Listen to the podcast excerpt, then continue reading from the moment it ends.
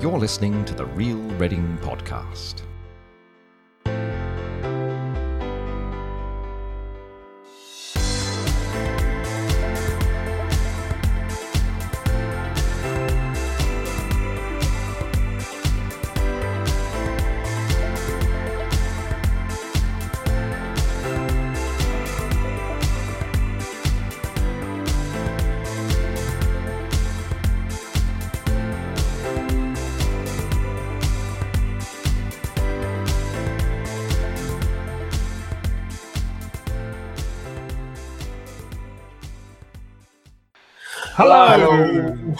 I'm Paul Mann.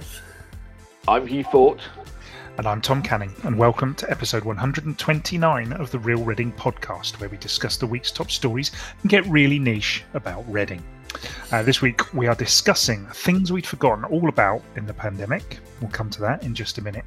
Um, a new pothole machine, uh, and plus, how much is too much when it comes to Reading FC accounts. Now, Paul, you'll probably feel put upon uh, because we're doing yet another Reading FC story, and we've probably done more in the last couple of months than ever before. But I feel like this is one that we really should talk about because there's some quite eye-watering sums, and we'll we'll come to that in a bit. Um, don't forget to give us a like on Twitter at Real Reading Pod and search Real Reading Podcast Group to join us on Facebook.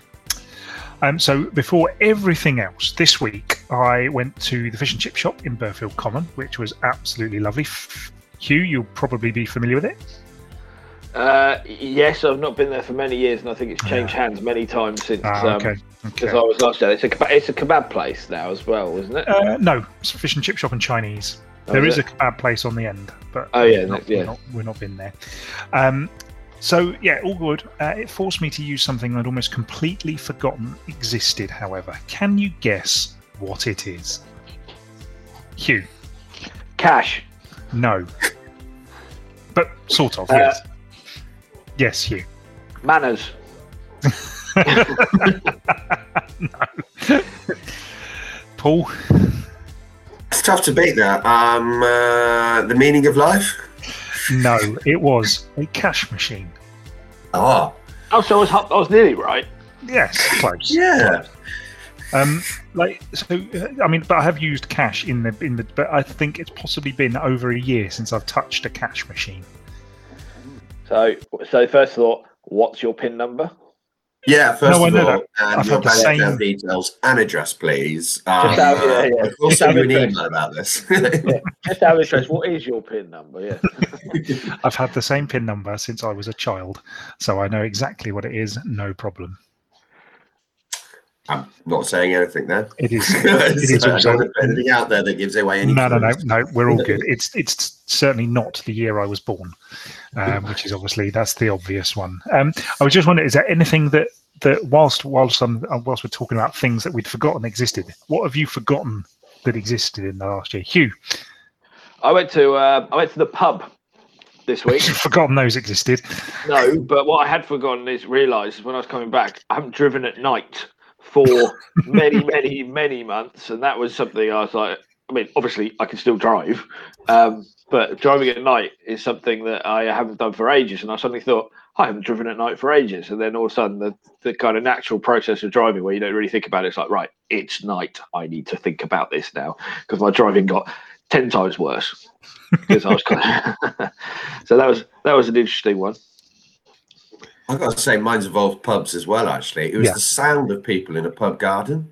Oh yes. and it's really reassuring. It's kind of like a little bit of normality coming back into life, isn't it? And just seeing people uh, acting in a slightly drunken way. Let's be Yes, honest yeah. about it, which is fine. You know, everyone needs that. I have no issue with that at all. And uh, hopefully, I'll be in there joining them next week. So yeah, I think it's good to have that.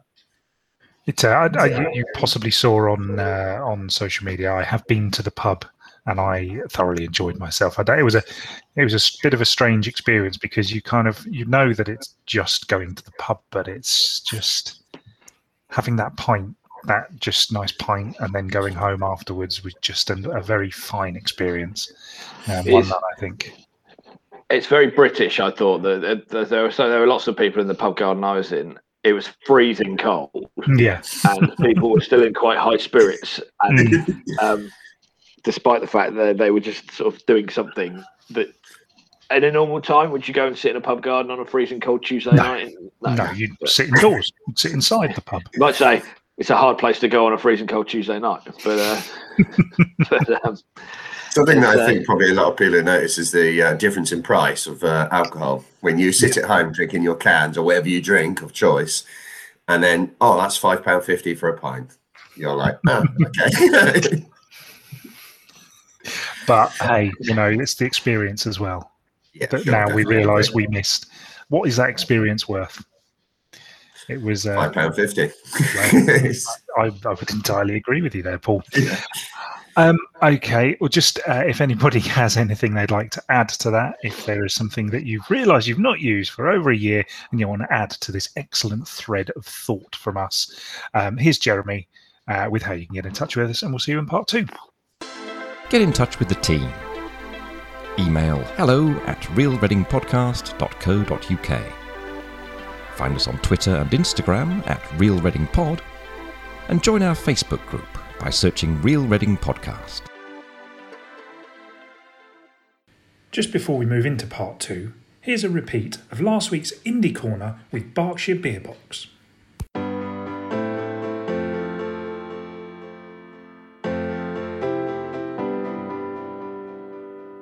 So Berkshire Beer Box is a almost a selection box of Berkshire beers from breweries who are based in Berkshire, putting eight beers into the box um, and being delivered to residents of Berkshire. It's delivered once a month, uh, so you can order at the beginning of the month and throughout the month, and then delivered at the end of the month. Uh, the breweries that you can expect are from are the likes of Siren, uh, Elusive, double barreled Phantom, but you've also got some more traditional ones in there like Windsor and Eton, Two Cocks, uh, and say Stardust. The Berkshire Beer Box is £25. Uh, that includes delivery and will be delivered to your Berkshire door. So you can find out more at uh, berkshirebeerbox.co.uk, which is where you can also place your order. We're on Instagram, which is berkshire.beer.box, and also on Twitter, which is at bark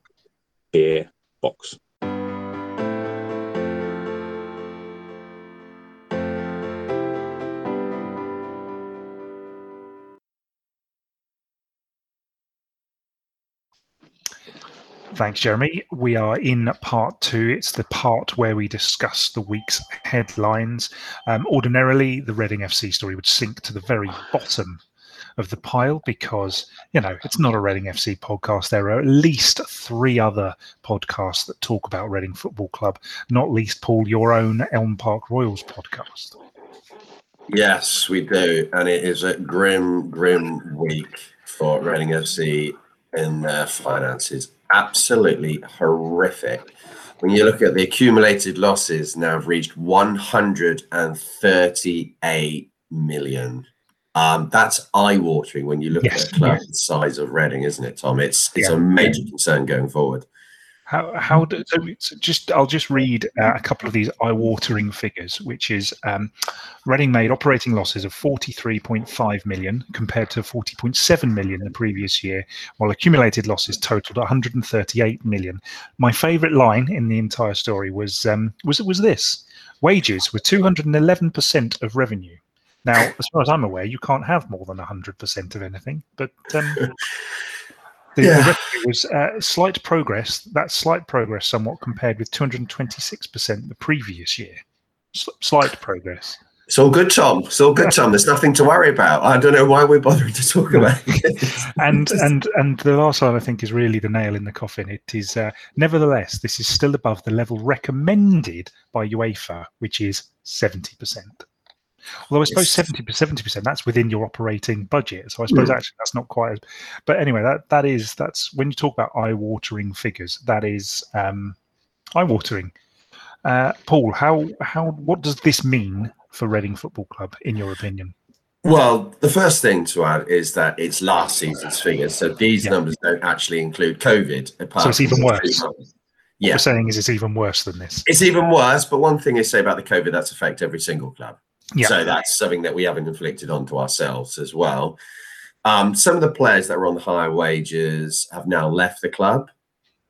But the problem is we've also spent summer during the summer. Not an absolute fortune, but when you've got such a huge loss, it seems to completely contradict what any logical person would do in this situation. We do have an extremely rich owner. Um, a lot of that money that has been spent there has been used on the training ground. So that is an infrastructure that will stay there for many years. So it hasn't just been flitted all away on players, contracts, and signing on fees.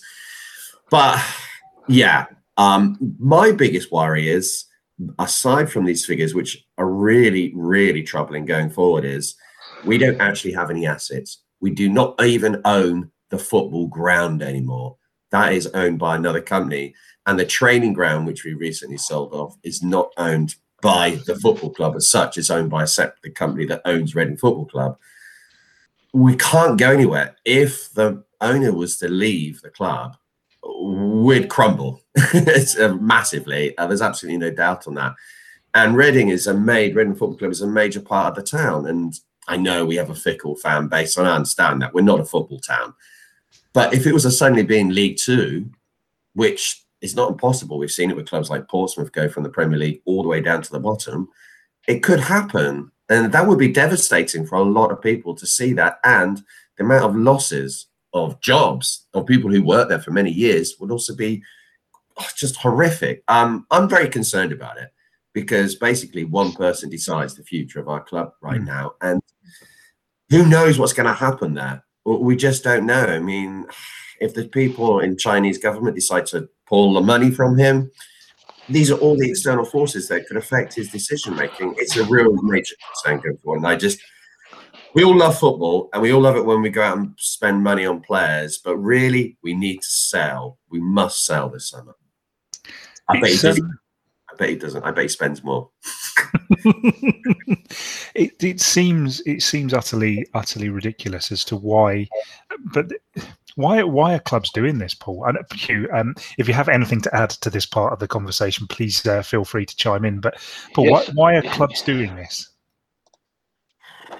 Um, I do wonder about the motivations about owners from countries around the world. Uh, it's really hard to understand why they'd want to invest so much money. Is it ego? I'm not sure. I think that time is perhaps gone. Why people are doing that? There's motivations that I can't understand. There are forces going on behind the scenes from maybe governments, creations. Uh, I don't really understand it. It makes no logical sense to me. I would never go out and spend more than twice the income that I have. That makes no sense at all. Going long term, then also sell off all your assets. So even if the worst case scenario comes, you can sell off the area outside Madejski Stadium. I, I can find no justification for it. But when the transfer window opens up again, a lot of our fans will be saying, why haven't we gone out and spent 30 million? So it, I don't know. It's a force. It maybe it is that this bloke is just so loaded, which he clearly is. I mean, he's a multi-billionaire by all accounts. So if he leaves, though, it's going to be big, big trouble. Hugh, you were going to add yeah, something. I was. Yeah. I mean, the, the the the issue. Well, I think the owners of Reading FC have been completely silent um, for what years. I don't even know how long. They, I can't even recall them saying anything. The the former owners, the Thais, at least used to make an appearance from that. I know there's coronavirus and they're not going to actually be physically seen, but some sort of statement saying we are committed to Reading FC, we are, um, you know, here for the long run. We we we support the club. We we want to stay involved. Would be a good message to fans to sit sort of slightly sinisterly, sinisterly is that a word? Word in the background, um, while all this news of how much money they're losing um, is revealed again, and saying they can pull out on any time. And you know, you see, you see what happens to clubs where where the financial backing is lost. Is it Bolton? Is it who, yeah. who are in an absolute impossible Bolton, mess? Wigan, any, Wigan, yeah. There, are actually a lot of clubs that have been in the Premier League for quite a while. Um, now really struggling at, at seemingly getting relegated and their owners losing interest and trying to get back. Um, my I think I'm with Paul. I think they'll they'll maybe have another crack at trying because because they've been quite close this season and sort of failed. I'm assuming they they failed towards the end. They might win their last five games and scrape into the playoffs and then get promoted.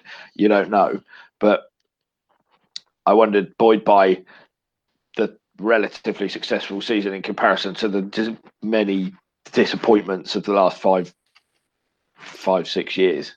They might go for it next year and see if they can get some of that sweet, sweet Premier League cash to try and ease the um, ease the pressures. But then once you're in the Premier League, your costs don't go down, do they? they you get more money and you spend more money because because you don't want to get relegated. Um, and it it doesn't seem sustainable. But it, it is the football model, isn't it? I can't think of many successful football clubs that aren't bankrolled by lots of, by very rich people.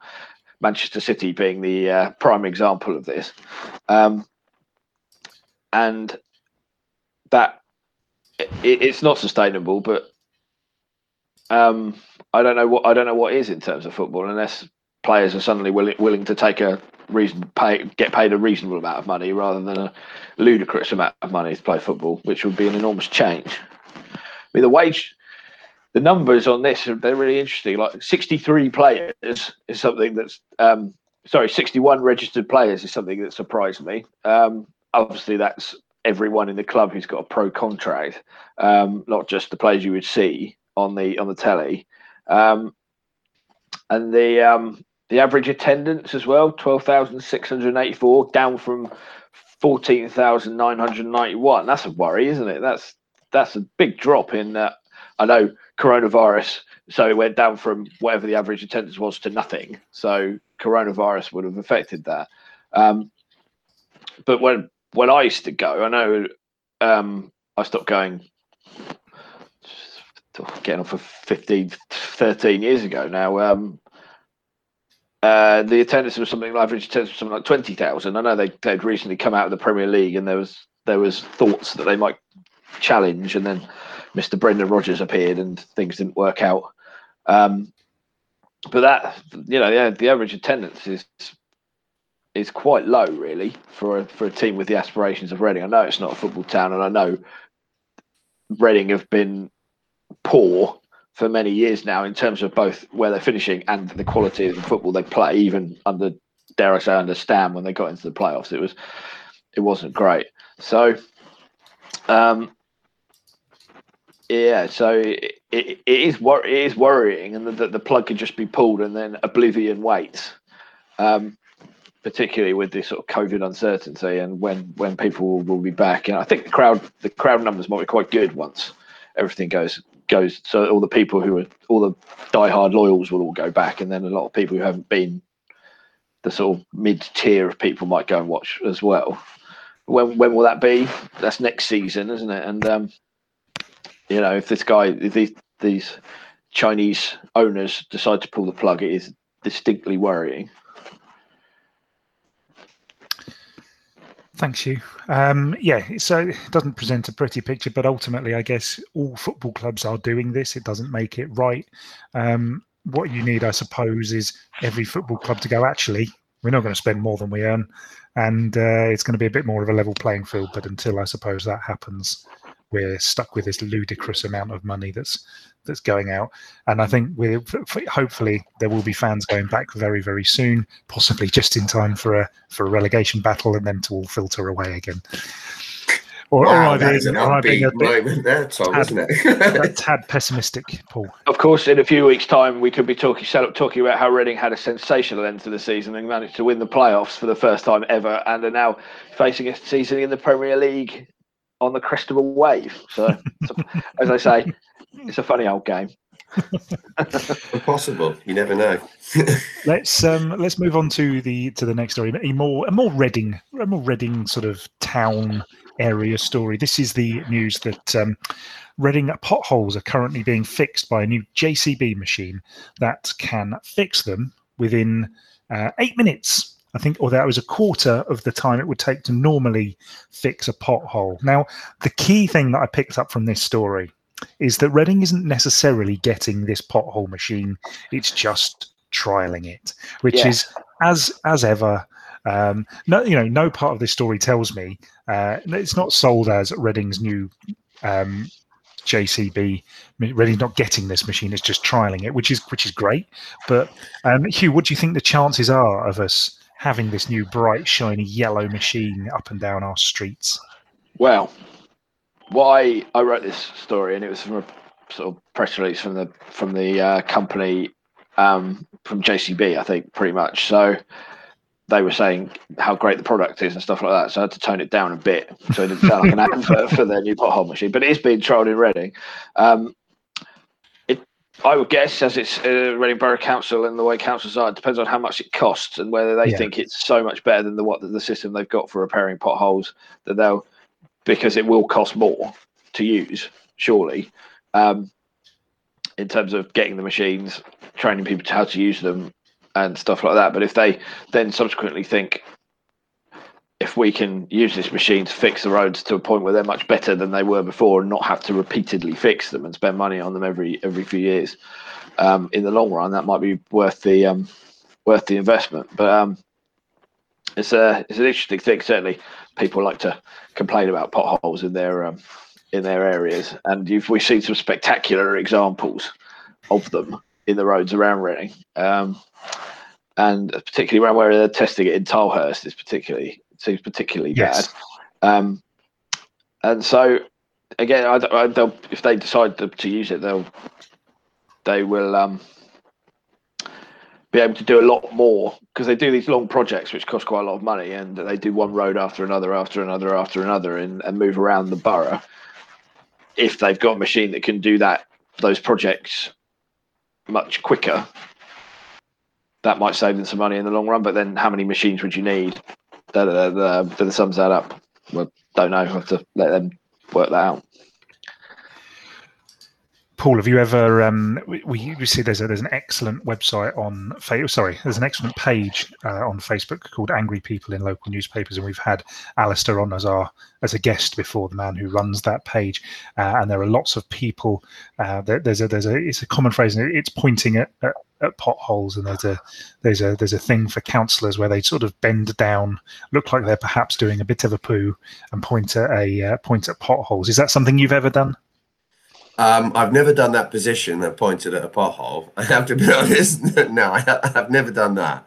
But I have had uh, many potholes in the street that we live on, and they uh, recently uh, resurfaced the road with, I have to say, the lowest quality road surface I've ever seen. But I'm not going to go all Victor Meldrew here and uh, say this wouldn't have happened back in the 1990s. Yes. Uh, no, potholes are a major issue, aren't they? Um, yeah. I'm a non-driver, but if you were a driver, they'd drive you absolutely insane. I can imagine because they wreck your cars. I've wrecked I wrecked a wheel on my car before years and years ago in Wokingham somewhere, uh, Shinfield I think it was, by hitting a pot pothole and the, it ripped a hole in the tire, and um, it yeah it's uh, it's not a nice thing to happen. It's really annoying. Um, and, but the uh, the state of the roads everywhere. If, you, you know, I'm in South Oxfordshire. Just look out into the road where we are um, it's terrible. And little side roads as well, where yeah. where people live, but not necessarily major roads, have really been allowed to. I mean, it's a it's a finance issue, and it they haven't got the money to do it anymore. Um, but yeah, so I remember I was at a meeting once, and the guy the guy who's I can't remember what his exact job title was, but he was in charge of pothole repairs in, in Reading. He said he said something like I need two million pounds a year to spend every year for pothole repairs in Reading. In an ideal world, that's what we'd need, and the amount they were spending was nothing like that. And so they have to do these little clusters of them. Um, and yeah, that's I'm sure. How many potholes does it feel take to fill up the Albert Hall, though? That is the question. How many football pitches worth of potholes are there in Reading? That's the other common. Um, is, I'm really is tempted, Tom, to now go outside and do that photo shoot.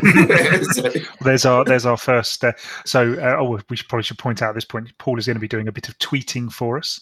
That could be your first tweet, Paul. You pointing at a pothole. Yeah, it could be. I yeah, yeah, like, no, um, maybe I should do that. I, I probably won't have to go that far to no. find a massive pothole. Was it? Uh, I say that, but now they've probably done all the road yeah. services overnight. I have to walk about five miles to find one.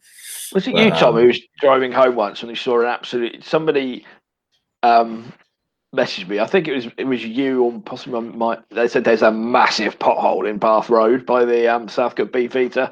I went and took a picture of it. We, yes, it was me. It was, I think it, it was, was you, wasn't it? I, I, rushed out on the. I went out there on the way home and uh, took a picture of it, and it's we still use that as our kind of example of a grotesque pothole. Was, I think there was a video of it as well because it was massive. Oh, yeah, I filmed a few cars driving through it. Yeah. Um, just to just to finish this uh, this one off, Paul, does it make you absolutely furious that there's so much money wasted on football and yet we can't have a smooth road? No, it doesn't. Unfortunately, no, Tom. No, Tom, you need no. to learn something about public money and private money. No, oh, I know, I know. But, oh, I know. Yeah. No, I'm not going to be one of those people. No, unfortunately, Tom. No, you haven't got me on that one. oh, so close, it'd, be, so it'd be, nice if the uh, billionaire owners of Reading FC came along and said, "We'll fix every pothole in Reading with our money." But I oh, I can imagine that going down with a lot of the fan base saying, "We're filling up potholes, but we're not signing a new left back." yes, what there's, pothole, there's potholes all over our defence. Yeah. Um, Fill the holes in our defence first, mate. yeah. Oh dear, plastic fans, eh? Um, right, the the final story on our list, and I must admit, uh, I'll, I'll, own up to being slightly confused by this to start with, but it's the news that the Reading Toys R Us and Homebase Cash, um, that's money, there's Section 106 or 106, 106 money um, yeah. that's being uh, is being spent on Palmer Park's hammer throwing cage facilities. And originally, when I read this story, and because I, I can see what what uh, what's happened here is uh, sub editor um, of the story has picked up what is probably the most interesting line in the entire story. And, you know, fair play. You've got to get people in to read these stories. Unfortunately, I immediately assumed this was axe throwing, not as in Olympic sport of hammer throwing. I presumed it was the uh, bar bar sort of um, sport of throwing axes at, or, or fairground sport of throwing axes at a at a piece of wood. And I thought thirty two thousand pounds seems quite a lot of money to replace uh, temporary axe throwing facilities, but it's not that at all. Um, it is the news that Reading Borough Council are going to use £32,000 to replace their failing hammer throwing cage facilities at Palmer Park. Now, I still think that seems like a lot of money, but um, given who it's used by, how often it's used, and um, the fact that it's to do with UK and World Athletics guidelines, probably seems seems all right. Um, I'm sure there will be lots of people suggesting uh, in the comments there are other things £32,000 could be spent on, like potholes. Um, Hugh, what section? Can you just explain what section 106 is? Yeah, so if you're a property developer who wants to build a large development in Reading, you you cannot simply sound like I'm in Lord of the Rings here. Um, you can't simply build 700 houses and just have them standing there with no nothing around them. So Section 106 money is a very way in this case of this Toys R Us development, it'd be a very large sum of money paid to the council to provide like things like um, improvements to the roads around the development. Um, it's stuff like sewage and it's things like leisure as well um, around the area. So so the people living there and the town is able to cope with the new very large development because 765 homes that development so it's huge. So you're looking at a uh, quick bit of maths.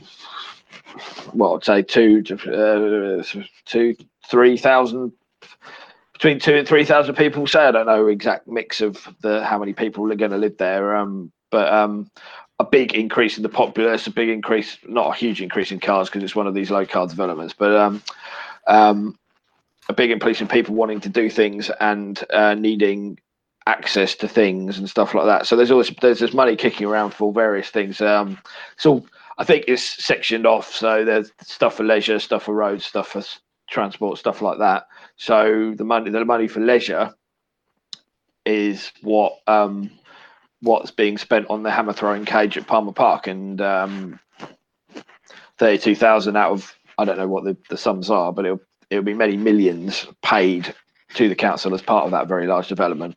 Um, and uh, so to, to refurbish a failing hammer throwing um, cage, uh, which a little story here. I think we used to go to school. We used to do the area athletics. Do you remember that, Tom? Was that thing where you were? No. And it was always at Palmer Park, and I did discus.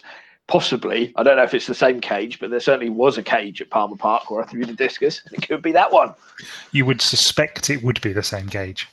Yeah, and it could well be that one. My glorious discus throwing days um, for the Willink School. Olympic uh, medals I see in the background there, Hugh. well, I don't like to show them off, you know. but- Yeah, it's Just propping up the, there's so many there. They're propping up the books on his on his shelf behind him. Paul, uh, Yeah. what were your sort of odd sports that you were either good or not good at at school? Um, badminton. Ah, to be good at badminton. That was mainly because my uncle was a badminton teacher. So I got into it. But obviously my main sport was football. But yeah, I'm trying to think of other weird things that I was good at. Um, being from a comprehensive school, cricket. That was weird because that Oh, was uh, incredibly Yeah. private school. Um, Yeah. um, never found a rugby. No, I never got No. rugby. Didn't see the point of that. No, that, that that never made sense to me. But um, I don't know. Yeah. Oh, oh, I know a really bizarre one. Uh yeah, I've got one now. Lawn, what do they call it? Um, when they do the outside bowling, um, Is is it it lawn- green lawn? What's it is called? it lawn, lawn green bowls or something? Yeah, that's it. Yeah. Oh, you see bowls Yeah. at school? Yeah, yeah, no, no, no, no, no, no, That's no, no. weird. Not at school, Tom. Like I said, comprehensive, not private. I went to Denefield School, uh, so um, no, no, my uncle, um, uh, no, another different relative who I can't remember now. This is really terrible, but much older had it got into it, and I was like quite good at it. And he had a garden.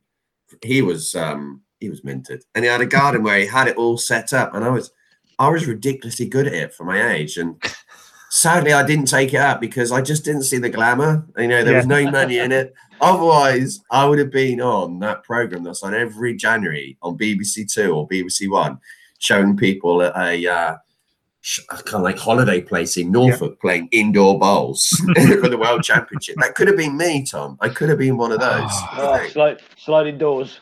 Yeah, it could have been. that That, was could the have moment. been my moment. I could have been there when Barry Williamson was singing his song. I'm gonna I'm gonna go down a very niche route and uh, shout out to all the the uh, kids who of the Willink School in the 1990s who are listening to this. But we played a game that was invented by our teacher, Mr. whose name was nicely, nicely, nicely, nicely, Mr. Redding. And, um, spelt R E double D I N G. Um, Spelt properly he- then. he invented a game that was a combination between cricket and rounders called stall ball. And what it was, it was set up like a cricket square. So you would run up and down and you would play with a, a thing like a rounder's bat.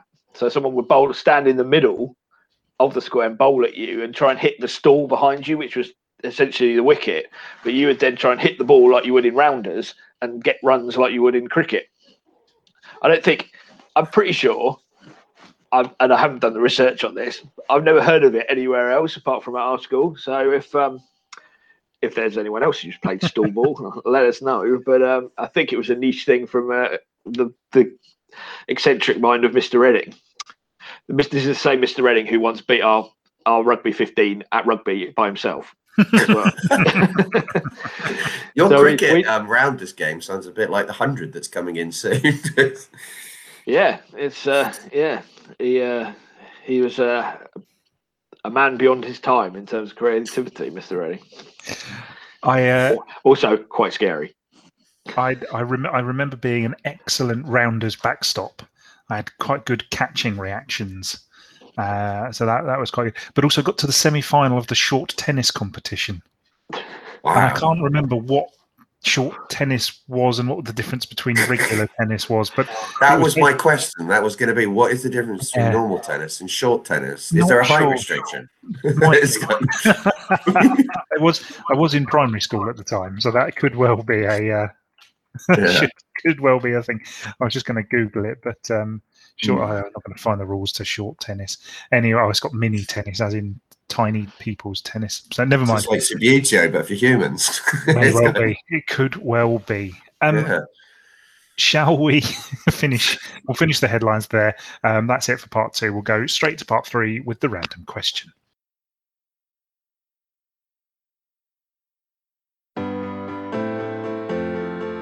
The random question.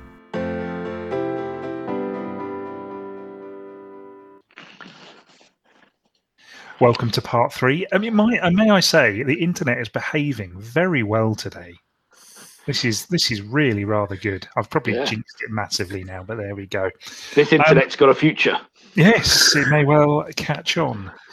Um, chaps, and it is chaps again because Rach is Rach is off this week. She should be back next week, I think, uh, adding some much needed glamour to the occasion. But your random question this week is: What is something that everyone looks stupid doing? A podcast? Yeah, yeah, wearing a headset.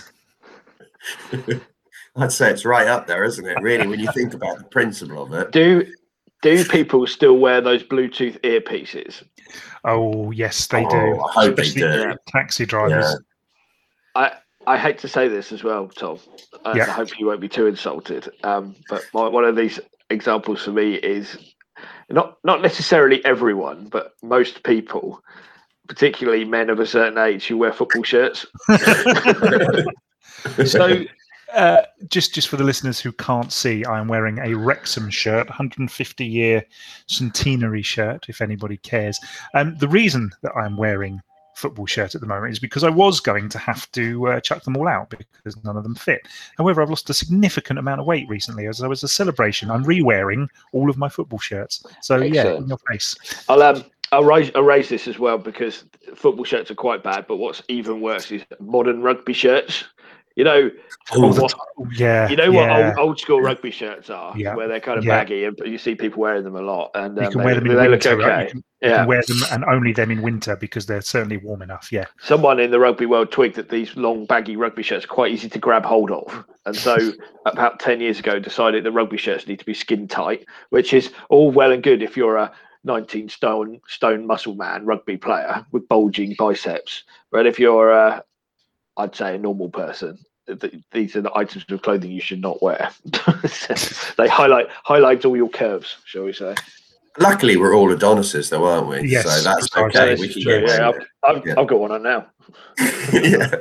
It's a little like when um when was it Kappa I think brought out that Italian shirt that was completely skin tight and inappropriate for um just anyone other than athletes.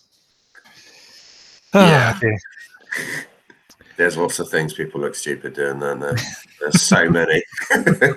Possibly not for broadcast, though. No, it's I think, going I think I think we've covered everything we can. Uh, if anybody would like to add anything to that conversation, oh um, I've got I've got a couple more, before we go, I just thought okay, go yeah, no one looks good wearing a cycling helmet.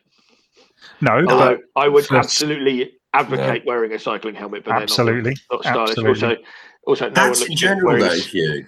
Hats. I think hats are really tricky one. Mm, Yeah. Just put this There's on. very few people that can look good wearing a hat. Yeah, No, as an take it example. take it back, take it back. Um, That's my my warm hat. It's, uh, Hugh, you wouldn't have worn that to school, though, would you? That hat. mm, no, You'd have got absolutely ruined I would have gone. Yeah, that. yeah. Bullying, as it's called. Um, Yes. and swimming hats. No one looks good wearing a swimming hat either. No. I'd. Although, again, essential Yes. swimming. Were there any more? Uh, no, that's it. I probably could Well, come up with a load more, but that, that's it for now.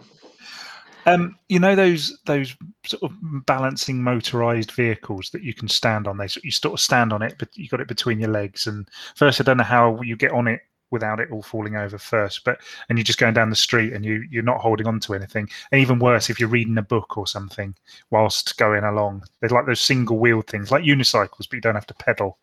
don't think anybody looks good using They're one of quite yeah. those. annoying as well, though, in general, aren't they? Yeah, Yeah. yeah. You just Yeah.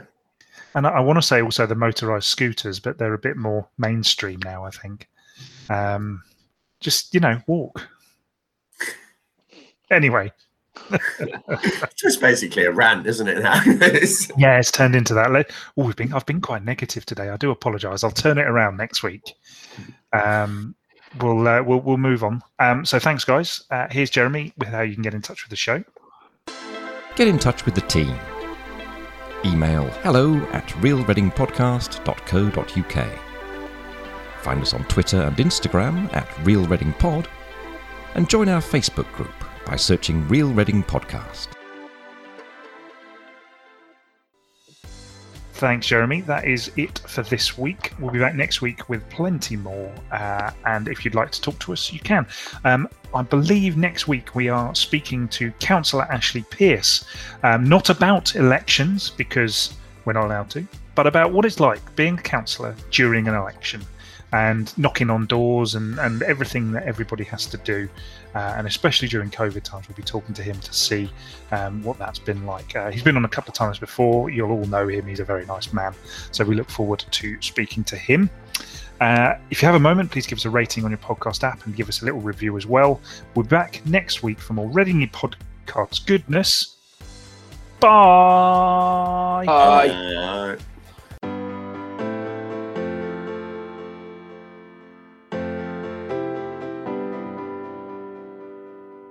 You're listening to the Real Reading Podcast.